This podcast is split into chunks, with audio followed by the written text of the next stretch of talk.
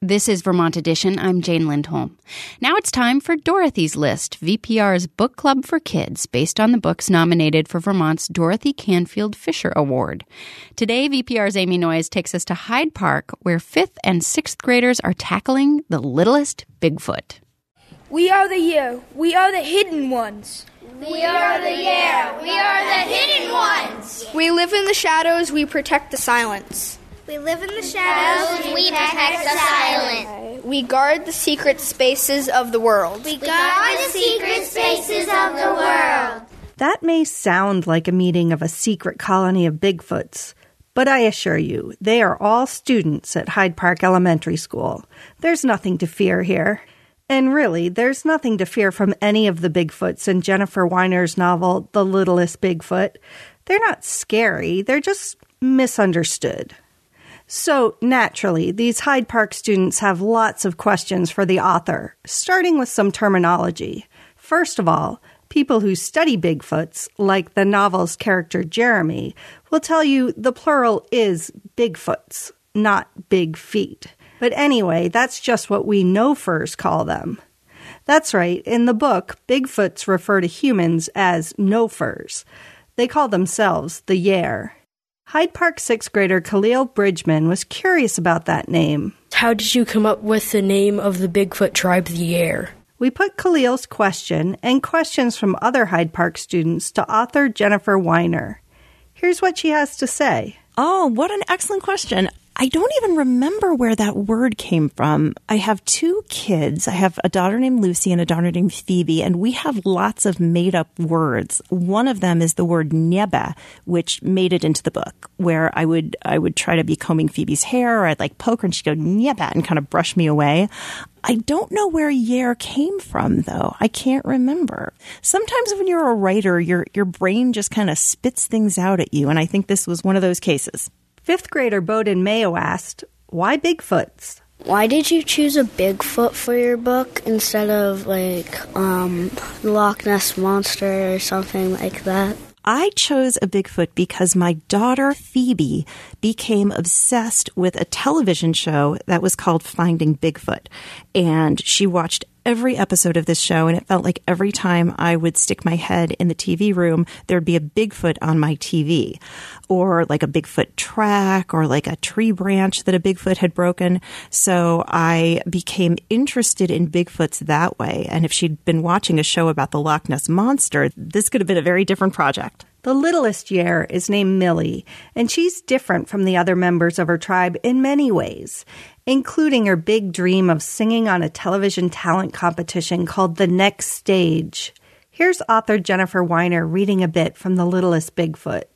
Of all the years she knew, Millie was the only one who had such dreams, the only one who wasn't terrified of humans, the only one who'd never entirely believed the stories that the Yare Littlies were told.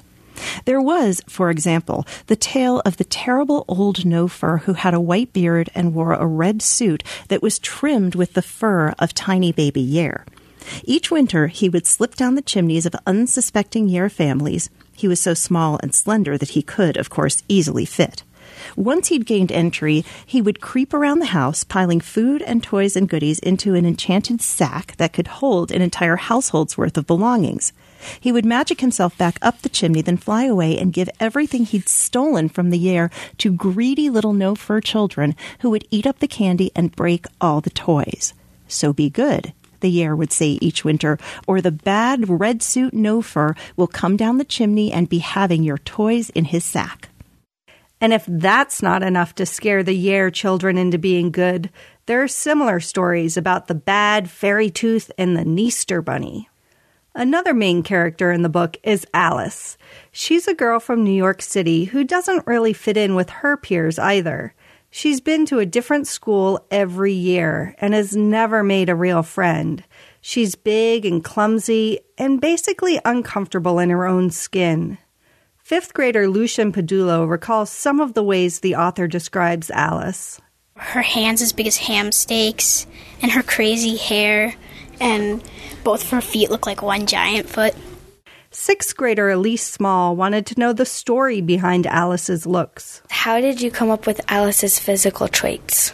I think she looked like the way I did when I was like 10 and 11 and 12. Like I was this very kind of like strong, stocky little girl. Like I wasn't skinny and I wasn't fragile or delicate or anything like that.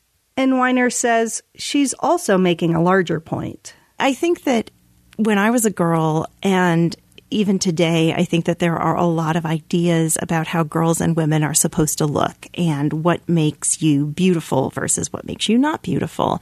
And Alice is somebody who definitely does not feel beautiful or does not feel pretty in her own skin or confident in her own skin. And I wanted to write about a girl like that because I had been a girl like that. And I think that there are still a lot of girls like that out there. So I wanted to write a story about a girl like Alice who sort of learns that there are rewards that you get for what your body can do, not just how it looks.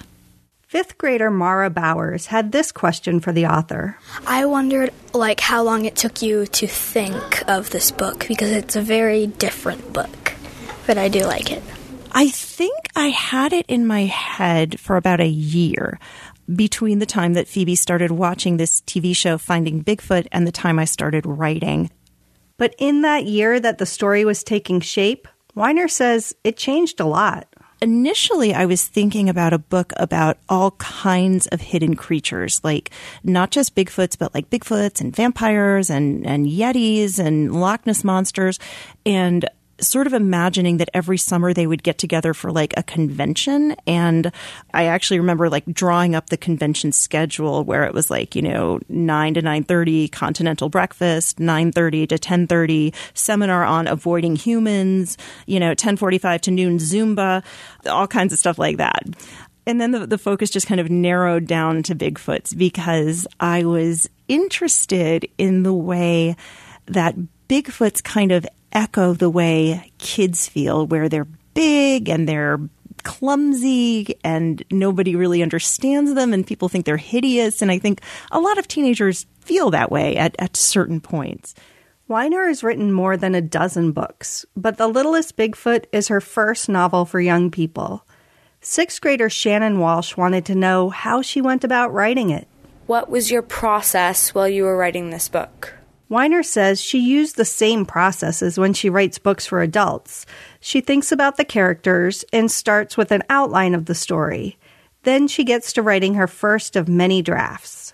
So all of that happened and I turned in a draft and I did not realize that children's books are usually around like 60 or 70,000 words and I turned in something that was 120,000 words. And so then my process became pulling the book into three different chunks and, and reimagining it as a trilogy. The second book in the trilogy is available now. It's called Little Bigfoot, Big City. Weiner says the third book is still in the works. Our last question for author Jennifer Weiner comes from Hyde Park sixth grader Hope Hoadley, who asked If you had the chance to be a Bigfoot, would you? Weiner had to think about that one. Wow. Huh. I don't know if I would be a Bigfoot because the things that I like doing, I live in a city and I get to like walk around and I go to the market and I go to the movies and I go to the drugstore and the the Bigfoots can't really do that. So I think that um, on the one hand, I would be very frustrated by being a Bigfoot.